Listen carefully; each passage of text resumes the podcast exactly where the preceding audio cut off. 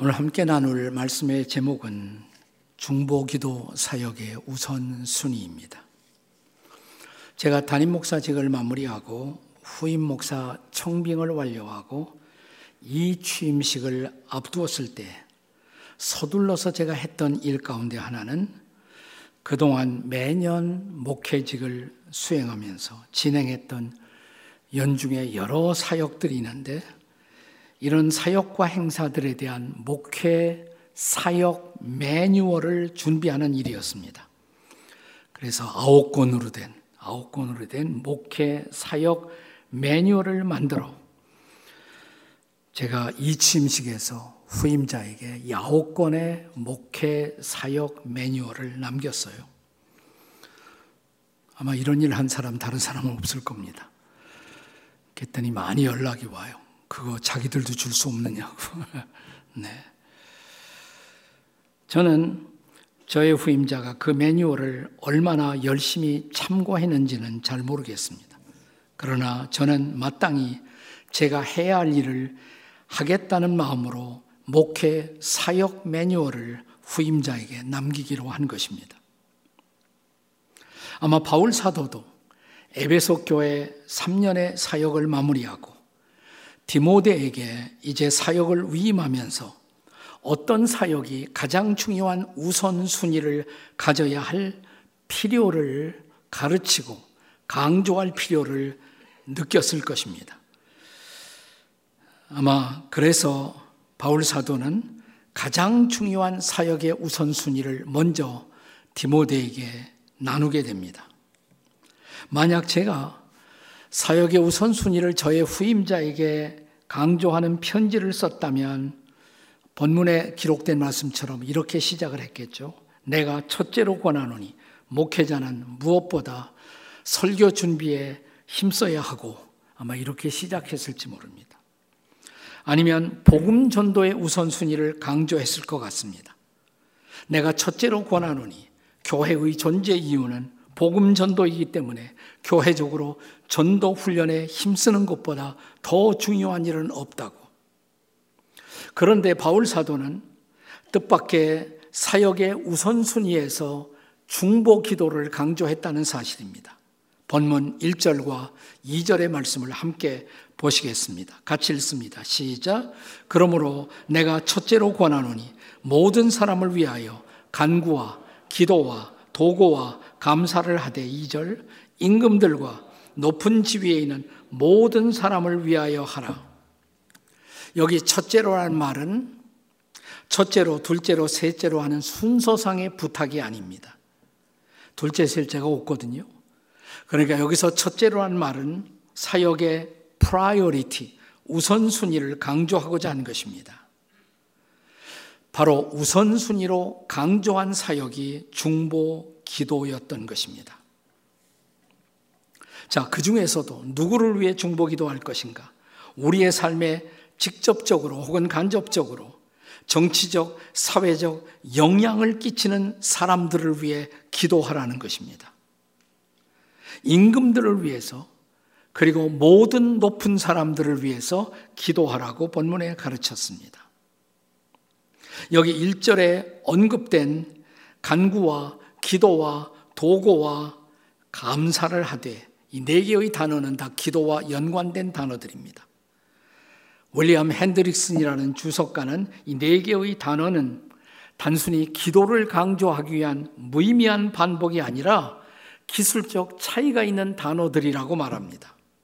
처음에 간구는 특정한 혹은 중요한 혹은 긴급한 제목들에 대한 탄원이고 둘째 기도는 보다 일반적인 제목들에 대한 아뢰임이고 세 번째 도고는 우리를 대적하는 누군가에 의한 상처에서 치유받기 위한 기도이고 네 번째 감사는 우리에게 임한 하나님의 축복들에 대한 응답의 기도를 의미하는 것입니다.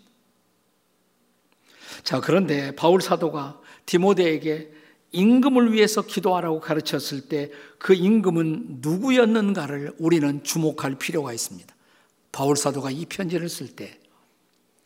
자, 소아시아, 지금의 투르키예를 위시해서 지중해 연안의 전 세계는 로마의 지배 아래 있었고, 당시에 로마의 황제는 저 유명한 네로 황제였어요. 기독교 신앙을 박해하던 로마의 황제 네로를 위해서 기도하라. 이런 말이에요. 그렇다면, 사랑하는 여러분, 우리 시대에 우리가 힘써 기도해야 할 중보기도 대상자의 우선순위는 누가 돼야 마땅하겠습니까? 물론 우리나라를 지금 통치하는 대통령을 위해서, 윤 대통령을 위해서 기도해야겠죠. 혹은 저 북쪽에서 밤낮으로 우리를 위협하고 있는 북의 김정은을 위해서 최근에 기도해 보신 일이 계십니까? 혹은 김정은의 배후에서 역사하고 있는 푸틴 씨를 위해서 러시아의 푸틴을 위해서 기도해 보신 일이 있어요? 혹은 중국의 시진핑을 위해서 기도해 보신 일이 있습니까? 그렇다면 우리가 그런 통치자들을 위해서 중보기도 사역에 힘써야 할 이유는 도대체 무엇 때문일까요? 본문에 의하면 첫째로는 우리 자신을 경건하고 단정하게 만들기 위해서입니다. 중보 기도는 이웃을 위한 기도 혹은 타인들을 위한 기도예요. 그러나 그럼에도 불구하고 이 기도하다 보면 이 중보 기도는 우리 자신을 유익하게 만든다는 것입니다. 자, 본문 2절에 보세요. 이는 우리가 뭐라고 그랬어요? 모든 경건과 단정함으로 살아가는 그런 삶을 선물해 준다는 것입니다.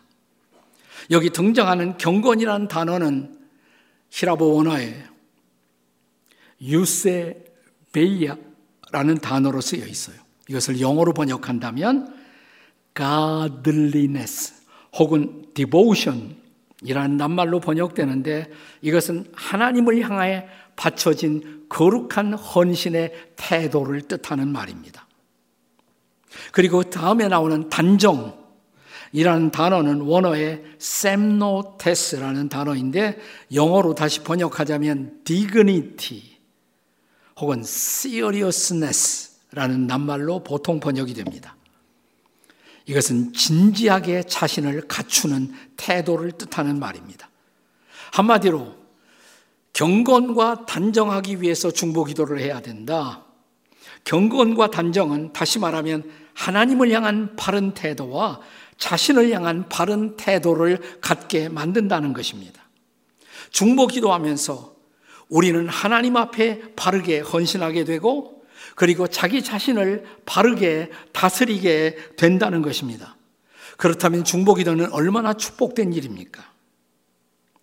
우리는 중보 기도 하면서 역사의 주인이 되시는 하나님의 이름을 부르며 하나님의 보좌 앞으로 나오게 됩니다.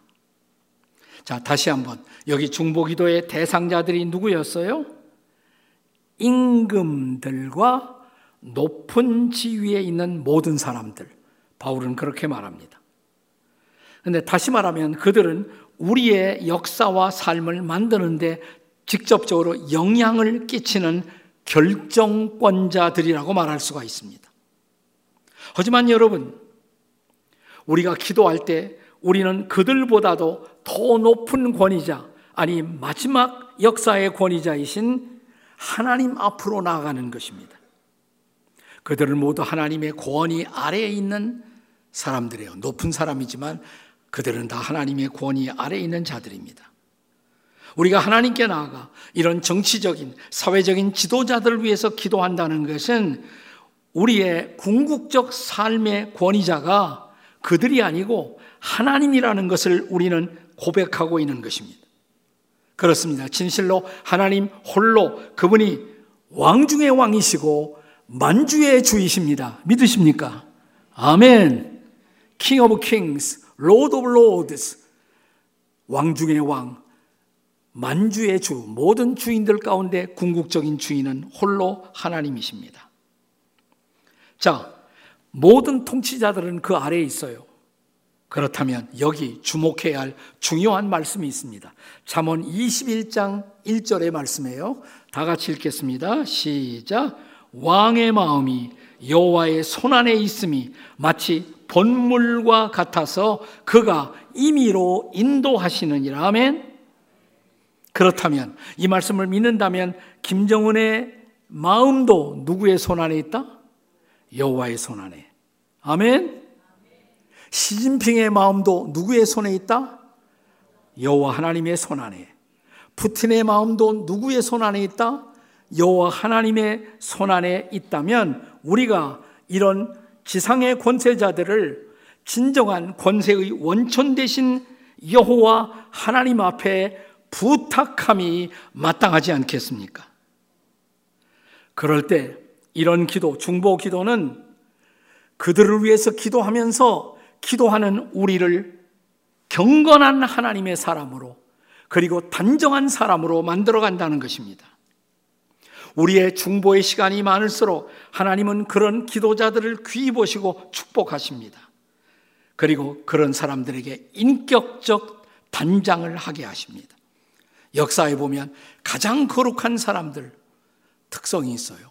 중보기도 많이 한 사람들이에요. 자, 그렇다면 여러분 우리 자신의 단장을 위해서, 우리 자신의 경건을 위해서도 중보 기도에 힘씀이 마땅하지 않을까요? 자, 우리 한국 교회 안에서 우리 교회는 중보 기도 사역을 열심히 한 교회로 알려져 있습니다. 제가 우리 지구촌 교회를 개척하는 그날부터 중보 기도를 했습니다. 조그마한 저 수지의 2층에 100평도 안 되는 사무실을 얻었을 때 그 구석에 칸막이를 하고 중보기도를 시작하면서 우리 교회를 개척했어요. 매년 중보기도 사역자를 훈련하고 중보기도 사역자 훈련을 하고 그리고 조금 지난 후에 우리는 매년 중보기도 사역 컨퍼런스를 훈련을 계속해 왔습니다. 근데 그런 영향을 저에게 준 공동체가 하나 있어요. 중보기도가 중요하다는 영향을 주었던 것. 저 독일의 짝센주의 시골 마을에 있는 자그마한 교회입니다. 소위 헤른 프루트 공동체 모라비안 교회였습니다. 우리 교회가 이 교회를 방문한 일이 있어요. 제가 성지순례 할 때 이쪽으로 이 교회를 헤른 프루트 공동체를 방문한 일이 있습니다. 여기서 근대의 중보기도 운동이 탄생했어요. 그래서 다 모시고 간 거예요. 이런데 낄수 있다는 것은 얼마나 놀라운 일입니까? 그 다른데 괜히 싸돌아다니지 마시고 좀 이런데 경건한 장소를 순례하는 사람이 되시기를 주님의 이름으로 축복합니다. 다 같이 옆에 사람이 내년에는 그런데도 가봅시다. 다 같이 인사해요. 시작. 기도해야 이루어져. 기도해야 소원을 품고 기도해야 이루어집니다. 이 교회는 그렇게 큰 교회가 아니에요. 그런데 이 소박한 독일의 시골 마을에 있는 교회 1722년 8월 13일에 일종의 작은 오순절 부흥이 일어났습니다. 부흥을 체험했어요. 그리고 그들은 하루 세 번씩 소그룹으로 나누어 기도를 시작합니다. 그리고 곧이어 이 공동체는 24시간 연속 기도를 결정합니다. 그리고 24시간 기도를 무려 100년간 지속해 왔어요. 초기에 기도 헌신자를 받았더니 남자 24명, 여자 24명. 그래서 하루 24시간을 1시간, 매 시간 남녀 두 사람 앞에 중보 기도를 하게 했습니다. 조금 후에 기도 헌신자는 77명으로 늘어났습니다.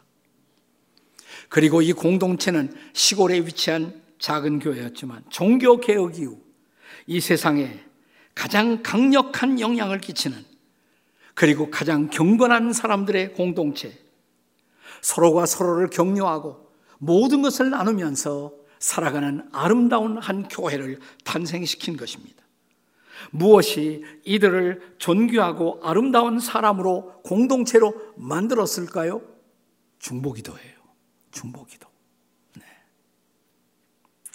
중보기도 사역 우리 교회에 있으니까 신청하고 배우시고 배우기만 하면 돼요. 훌 중보기도 사역을 하셔야 합니다. 들어가서 중보기도를 하셔야 합니다. 왜 우리가 중보기도 사역을 강조하는가? 두 번째, 이것은 우리의 삶을 고요하고 평안하게 하기 때문입니다.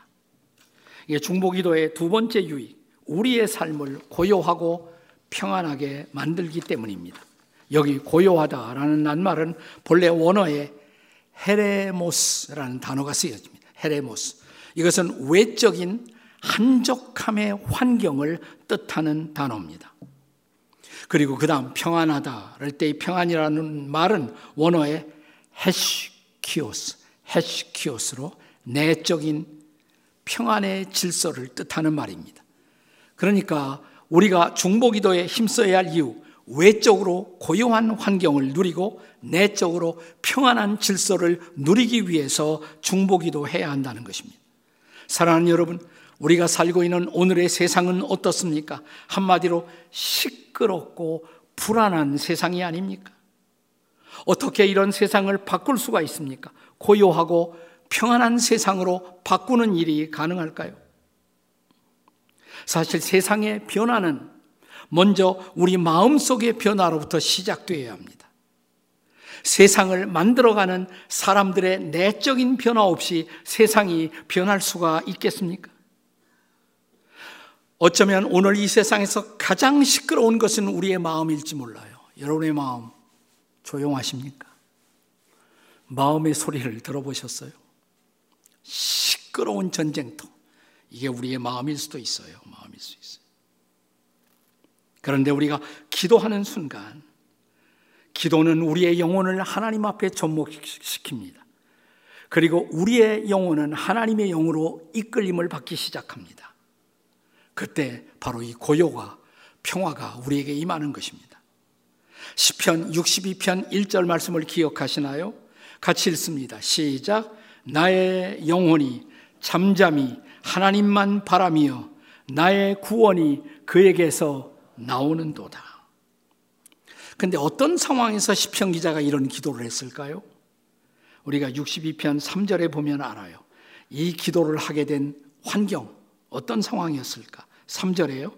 62편 3절. 같이 읽습니다. 시작. 넘어지는 담과 흔들리는 울타리 같이 사람을 죽이려고 너희가 일제히 공격하기를 언제까지 하려느냐?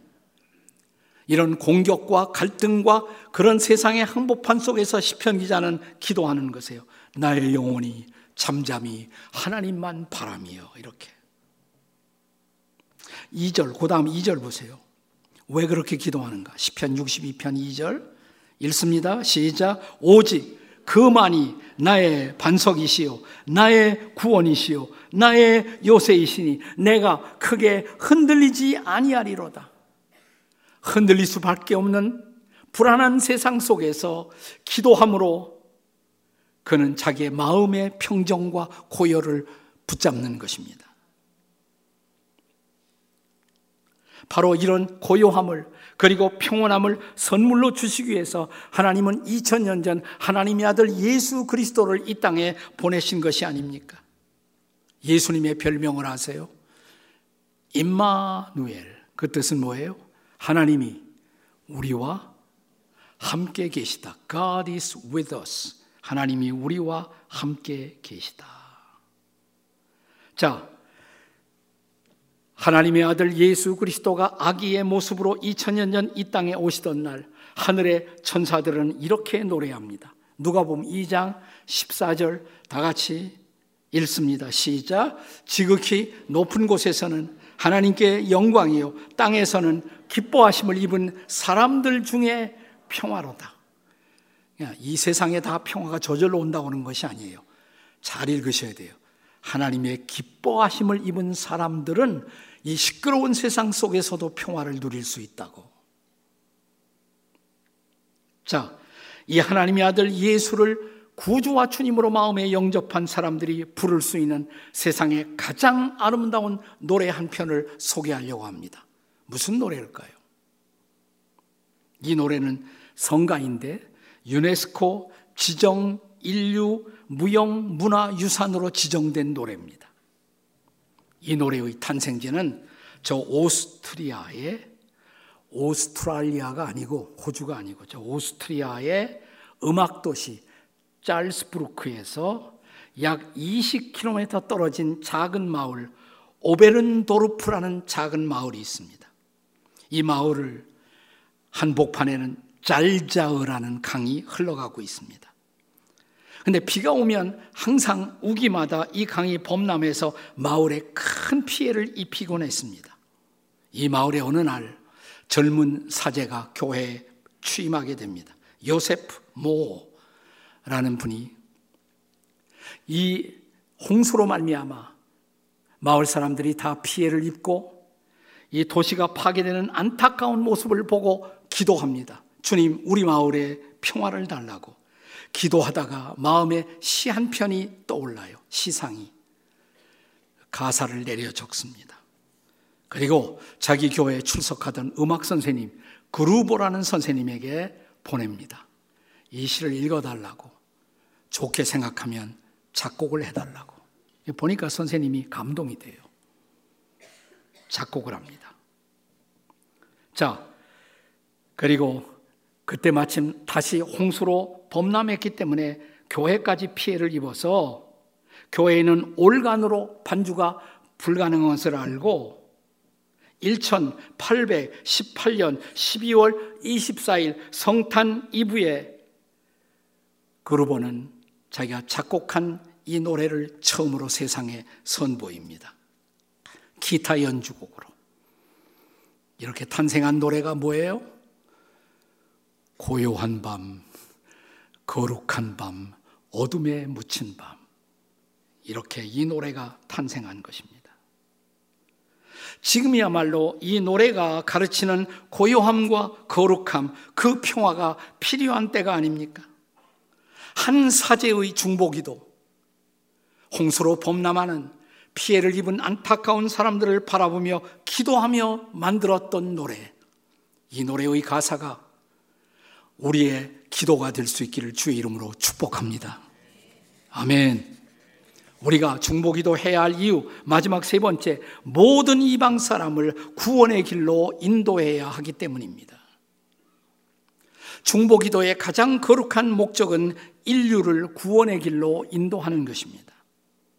자, 본문 3절에 보시면 자, 중보기도의 유익 우리를 경건하고 단정하게 하고 또 고요하고 평안하게 한다는 것.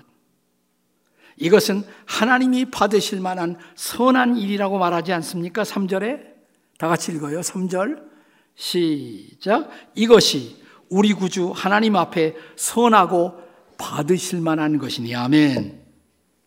그런데 우리의 중보 기도는 단순히 우리를 둘러싼 환경, 또 우리 마음속의 내적인 평화, 그것만이 아니라는 것이에요. 본문 4절을 보세요. 4절 말씀 다 같이 읽겠습니다. 시작. 하나님은 모든 사람이 구원을 받으며 진리를 아는데 이르시기를 원하시느니라. 아멘. 한 걸음 더 나가서 이 땅의 모든 사람들이 구원을 받기 위해서 우리는 중보 기도가 필요하다는 것입니다. 근데 이 땅의 사람들이 구원을 경험하기 위해서는 구원자로 오신 예수 그리스도를 알아야 하지 않겠습니까? 자, 본문 5절과 6절의 말씀 같이 읽습니다. 5절, 6절 시작. 하나님은 한 분이시요.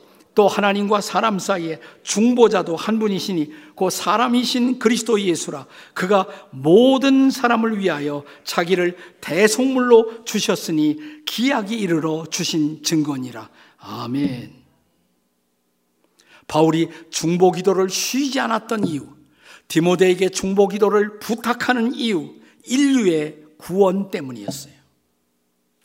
우리 시대 복음주의의 큰 스승인 영국의 존 스토트 목사님은 한번 영국 시골에 가서 여행을 하다가 한 교회에 예배를 드리게 됐어요. 예배 시간에 기도 시간이 왔습니다. 기도자가 기도를 하는데 휴가 중인 담임 목사님을 위해서 기도합니다. 아, 그럴 수 있죠. 휴가 중인 목사님 좋은 시간을 갖게 해달라고. 근데 이어서 교인 중에 아픈 사람 두 사람을 위해서 기도하더래요. 그들이 회복되도록. 아, 그렇지. 그것도 괜찮은 기도 제목이지. 이제 그랬는데 거기서 기도가 끝나는 거예요. 존 스토트는 마음이 너무 허전하고 안타까웠다고 말합니다. 아니, 잃어버린 영혼들을 위한 중보가 없다니. 이 땅에 얼마나 사람들이 예수님 모르고 복음이 없이 죽어가고 있는데 그들을 위한 기도가 없다니 그것이 이분의 마음의 안타까움이었다고 말합니다. 자, 바울이 그런 심정이 오늘 본문 7절에서 볼 수가 있습니다. 7절 말씀을 다 같이 읽습니다. 시작. 이를 위하여 내가 전파하는 자와 사도로 세우심을 입은 것은 참말이요 거짓말이 아니니 믿음과 진리 안에서 내가 이방인의 스승이 되었노라. 예수님 모르는 이방인들 그들의 스승이 되고죠. 나는 그들을 위한 그들의 구원을 위한 기도를 쉬지 않고 있다고. 그렇습니다. 바울이 중보 기도하고 그리고 거기서 끝나지 않고 바울 자신이 복음을 전하기 위해서 그 당시에 알려진 전 세계로 나아가 자기에게 알려진 세상을 세 차례, 네 차례씩 여행하며 복음을 전했던 이유. 인류의 구원, 이방인의 구원 때문이었어요. 우리의 중보 기도가 이것을 망각한다면 예수님이 이 땅에 오신 이유를 망각하는 것입니다. 제가 설교의 첫 대목에 언급했던 독일 작센주의 작은 마을 교회 헤른후르트 공동체. 이 공동체가 시작된 것은 본래 이 마을의 땅의 주인이었던 백작의 아들 즌센도르프가 아버지에게 큰 유산으로 땅을 물려받았어요. 어느 날 소식이 들려옵니다. 저 체코의 동쪽 독일과 인근한 그곳에 모라비안들이 난민이 되어 크리스천들이 떠돌고 있다고. 진젠도르프가 다 우리 마을로 오라고. 우리가 땅 다 주고 살게 하겠다고. 그래서 공동체가 형성된 거세요, 거기에서.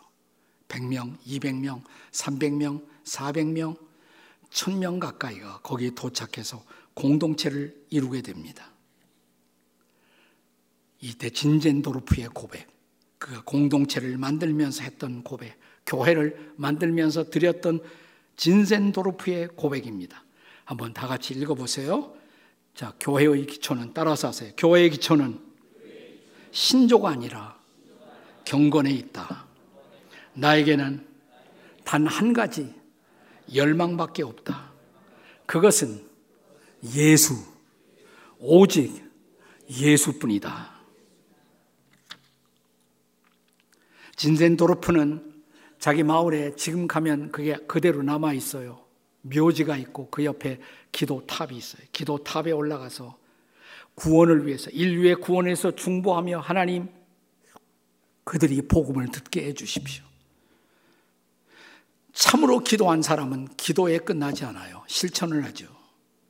1732년 최초의 선교사가 이 공동체에서 카리브해로 떠나 그 섬의 흑인들에게 복음을 전하게 됩니다. 두 번째 선교사는 북극해의 그린란드로 파송되어 에스키모인들에게 복음을 전하게 됩니다. 1734년 버진 열도로 세인트 크로이 섬으로 파송된 선교사들 가운데 5년 동안 선교하다가 10명이 순교하는 사태가 발생합니다. 그러나 이 작은 공동체는 계속해서 기도하고 선교사를 계속 파송합니다.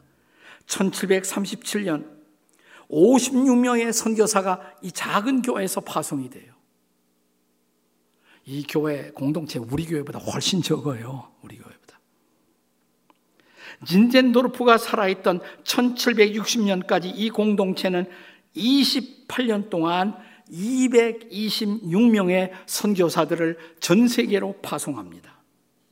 그리고 200년이 지난 1930년까지 이 공동체를 통해 파송된 선교사 전체는 3천 명에 달했습니다. 예, 대부분의 선교사들은 교회에서 후원금 받는 것이 아니라 자비량으로 다 파송했어요. 가서 자기 살 걸 스스로 마련하면서 선교하는 선교사들이에요. 그렇게. 이 공동체에 와서 한 사람이 영향을 받습니다. 충격적 영향을 받고 고국으로 돌아갑니다. 그 사람이 존 웨슬리예요. 그리고 영국에서 위대하고 거룩한 각성 운동을 시작합니다. 그리고 이 공동체의 영향으로 아무도 가지 않았던 세상을 향해서 처음으로 선교사가 또한 떠나갑니다. 윌리엄 캐리. 그의 인도 선교, 세계 선교가 시작됩니다. 독일 시골의 작은 마을 공동체가 전 세계에 끼칠 수 있었던 위대한 영향. 제가 교우들 데리고 거기 가는 거예요. 그 이유가. 가서 좀 우리가 느끼자고. 여기서 우리가 자극을 받자고. 도전을 좀 받자고. 한 작은 교회가 세계에 끼칠 수 있었던 위대한 영향. 무엇 때문에? 중보기도로 시작된 영향. 그래서 중보기도는 사역의 우선순위라는 것입니다.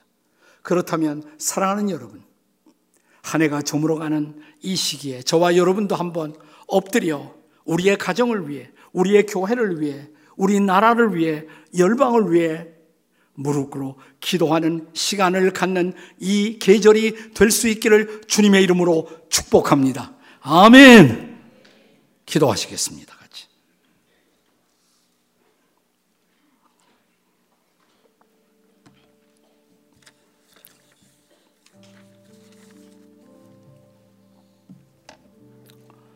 세상 살기 힘들고 아프죠? 나를 위해서, 우리 가족을 위해서도 기도도 못하는데 어떻게 세상을 위해서 다 기도하나? 근데 순서가 바뀌어서 그래요. 세상을 위해, 이웃들을 위해 기도하면 내가 살아요. 내 가족도 살아요. 하나님, 다시 기도의 영을 부어주시옵소서. 내가 기도로 깨어나게 도와 주시옵소서. 기도로 한 해를 마무리할 수 있도록 도와 주시옵소서. 주님 부르고 통성으로 함께 같이 기도하시겠습니다. 주님, 우리가 기도합니다. 우리를 깨워주시고, 우리로 기도하게 하시고, 중보기도 사역자들로서 세상을 끌어안고 기도하는 놀라운 세상이, 놀라운 역사가 전개될 수 있도록 은혜를 베풀어 주시옵소서. 하나님 아버지 시끄러운 세상입니다. 불안한 세상입니다. 이 세상에 고요함과 거룩함을 주시겠습니까? 그래서 2000년 전 하나님의 아들 예수님을 선물로 보내셨다면 예수님을 구주와 주님으로 받아들인 우리도 기도하게 도와주시옵소서.